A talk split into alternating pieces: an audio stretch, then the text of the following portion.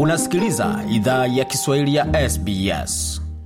Karibu tena katika makala idhaa ya Kiswahili ya SBS. Uko na migode migerano, tukulete makala kutoka studio zetu za SBS na mtandaoni au nani ambao ni sbs.com.au mkwaju swali. Kwa sasa tuletee moja kwa moja taarifa muhimu kuhusiana na swala zima la kupasha joto nyumbani.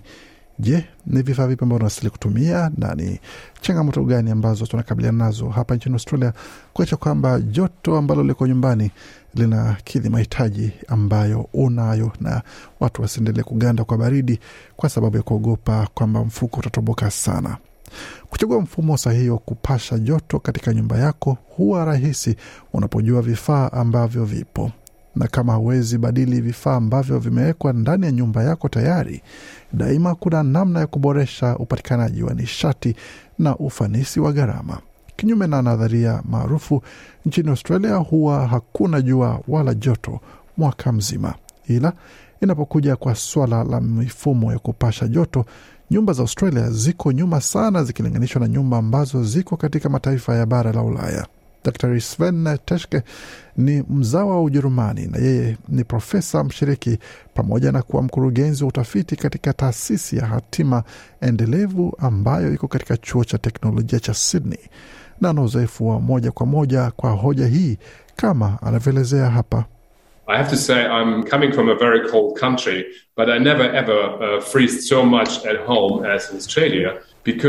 Anasema kwamba naweza sema natoka katika nchi yenye baridi sana, ila huwa sihisi baridi sana nikiwa nyumbani kama ilivyo hapa Australia, kwa sababu kimsingi hakuna mfumo wa kupasha joto uliowekwa, na moja sababu hiyo ni kwamba pengine muda wa kupasha joto ni mfupi sana, ni kama miezi mitatu tu, wakati barani Ulaya ninakotoka muda wa kupasha joto ni kati ya miezi minane hadi tisa. Kwa hiyo mahitaji ya kutekeleza mifumo ya kupasha joto si makubwa sana, alisema Daktari Teshke.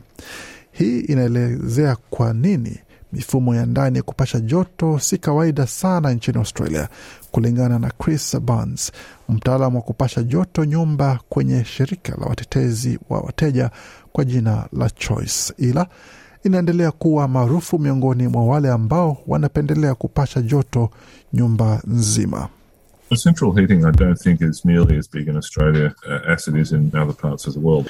Nasema sidhani mfumo wa kupasha joto nyumba mzima ni maarufu sana Australia kama ilivyo katika sehemu zingine za dunia. Tunapofikiria mfumo wa kupasha joto nyumba nzima inafunika, inaf, inafunika vitu tofauti. Kwa hiyo kuna mfumo wa kupasha joto nyumba nzima. Unaweza pata pia mfumo wa kupasha joto matofali ya nyumba au kupitia vyuma vingine vya kupasha joto, na bila shaka kama unataka hifadhi joto la nyumba nzima, aina ya bili aina, aina fulani ya mfumo wa kupasha joto nyumba nzima ni mbinu nzuri ya kutumia. Kwa upande mwingine, um, amesema kuwa mifumo ya kupasha nyumba joto inaweza, inaweza kuwa na ufanisi mdogo kwa upande wa gharama ikilinganishwa na mifumo mingine ya kupasha joto. Bwana Burns na maelezo zaidi tena.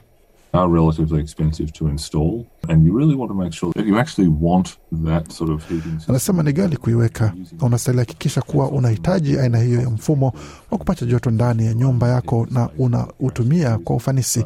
Mara nyingi huwa ni ufanisi, ni, ni ufanisi kwa gharama pamoja na ufanisi wa nishati kupasha joto tu sehemu ambazo unatumia. Hiyo inaweza maanisha kuwa na mfano mifumo kadhaa ya kupasha joto nyumba nzima ambayo unaweza washa au kuzima, kwa sababu sehemu hizo za nyumba zinatumiwa au tumia tu kifaa cha kupasha joto cha kielektroniki ambacho unaweza hamisha kutoka sehemu moja hadi katika sehemu nyingine ya nyumba. Na kwa nyumba zinazohitaji mfumo wa kupasha joto ambao hauzalishi hewa chafu, Daktari Teshke amesema kuna chaguzi, ila nyingi hazipatikani kwa urahisi kwa wapangaji zinapohitaji kuwekwa. Moja wa uchaguzi fanisi zaidi kwa nishati ni pampu ya joto, haswa inapotumiwa kwa nishati inayotolewa kutoka kutoka vifaa vya sola. Daktari Teshke na maelezo zaidi. So for homeowners, it is possible to Nasema kuwa wamiliki wa nyumba kuna uwezekano wa kujenga au kuwekeza kwa pampu ya joto ambayo hutumika kwa umeme. Hiyo ndiyo mbinu fanisi. Ukipasha joto kwa umeme nyumba yako, na umeme huo unaweza kuja kutoka kwa vifaa vya sola. Kwa hiyo kimsingi, aina hii ya mfumo wa kupasha joto haizalishi hewa chafu. Na Daktari Teshke ameongeza pia kwamba kutumia nishati ya kijani ni hatua nzuri kwa mfuko wako pia kwa muda mrefu, kama anavyoelezea hapa. The electricity for the heat pumps should be produced by solar panels. That has many advantages. One, Anasema umeme umeme wa pump za joto unastahili zalishwa kwa vifaa vya sola. Hiyo ina faida nyingi. Moja, mmiliki wa nyumba anaweza zalisha umeme mwenyewe na ni huru kutoka bei ya sola na umeme.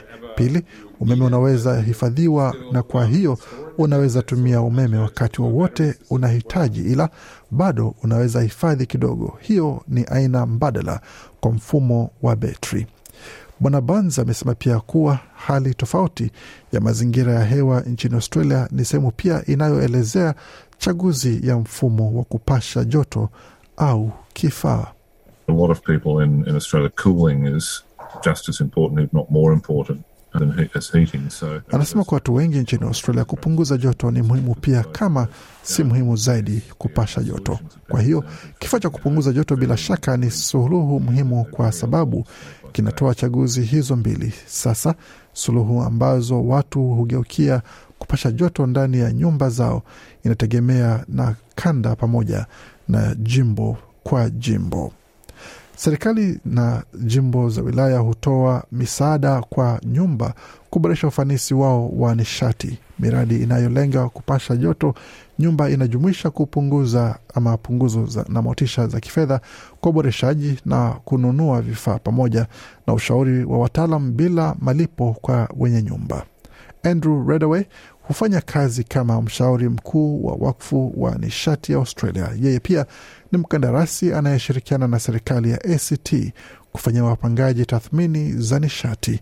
Inapokuja suala la kupasha joto, tathmini ya nishati ndani ya nyumba hutazama vifaa vinavyotumiwa pamoja na vipengele vya ujenzi. So insulation is one aspect. Uh, installing usually uh, either material that's like soft and fluffy, either Bwana Redway anasema kwamba kuhifadhi joto ndani ya nyumba ni hali moja, kuweka vifaa ambavyo ni laini na juu ya dari katika sehemu ya paa na ndani ya ukuta pia. Paa inastahili kuwa kipaumbele kikubwa zaidi, kisha kuta na baadaye sakafu. Matumizi fanisi ya nishati ni muhimu pia. Bwana Rodeway na maelezo zaidi tena. One simple tip is try not to heat more areas than what you need. So if you're only occupying Anasema one moja ya hatua muhimu ni kujaribu kutopasha joto katika sehemu nyingi kuliko unavyohitaji. Kwa hiyo kama unatumia chumba kimoja tu, ni busara kupasha joto tu katika chumba hicho. Kwa hiyo unaweza funga milango na kujaribu kudhibiti joto hilo. Hatua nyingine ni kujaribu kupasha joto unavyohitaji kwa starehe, afya pamoja na usalama wako.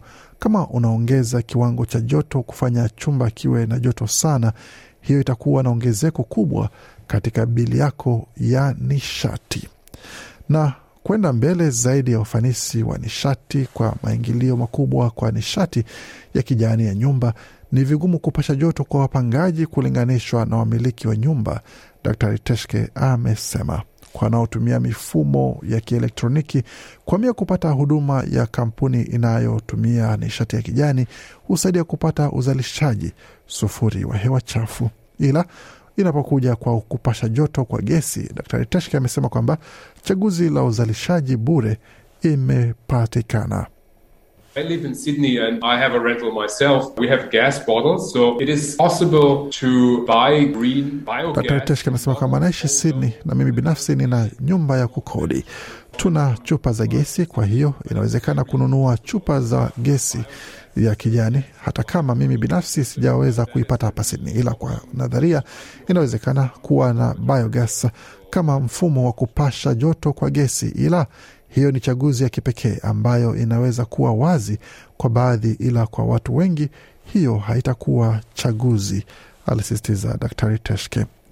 Na kuna chaguzi kwa kila mtu, kama ni mmiliki wa nyumba au mpangaji, kuelekea kupunguza bili za nishati na matumizi ni rasimu ya kuziba, Bwana Redaway alisema.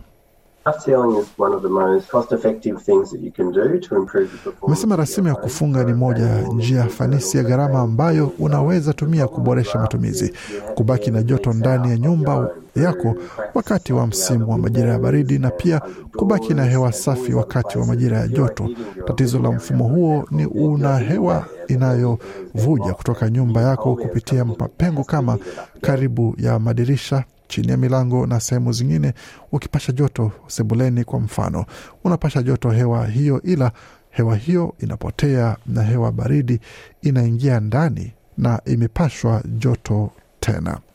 Hajalishi chaguo gani la kupasha joto unachagua, usalama unastahili kuwa muhimu zaidi.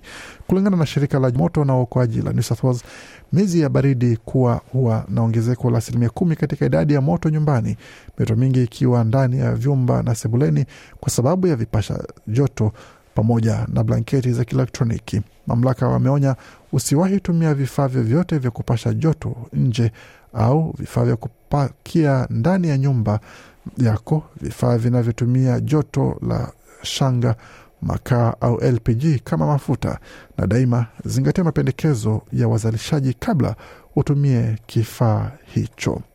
Tutumai kwamba taarifa hii imekupa uelewa yale ambayo unastahili kufanya pamoja na tahadhari zingine ambazo unastahili kuchukua wakati unazingatia jinsi ya kupasha joto nyumbani.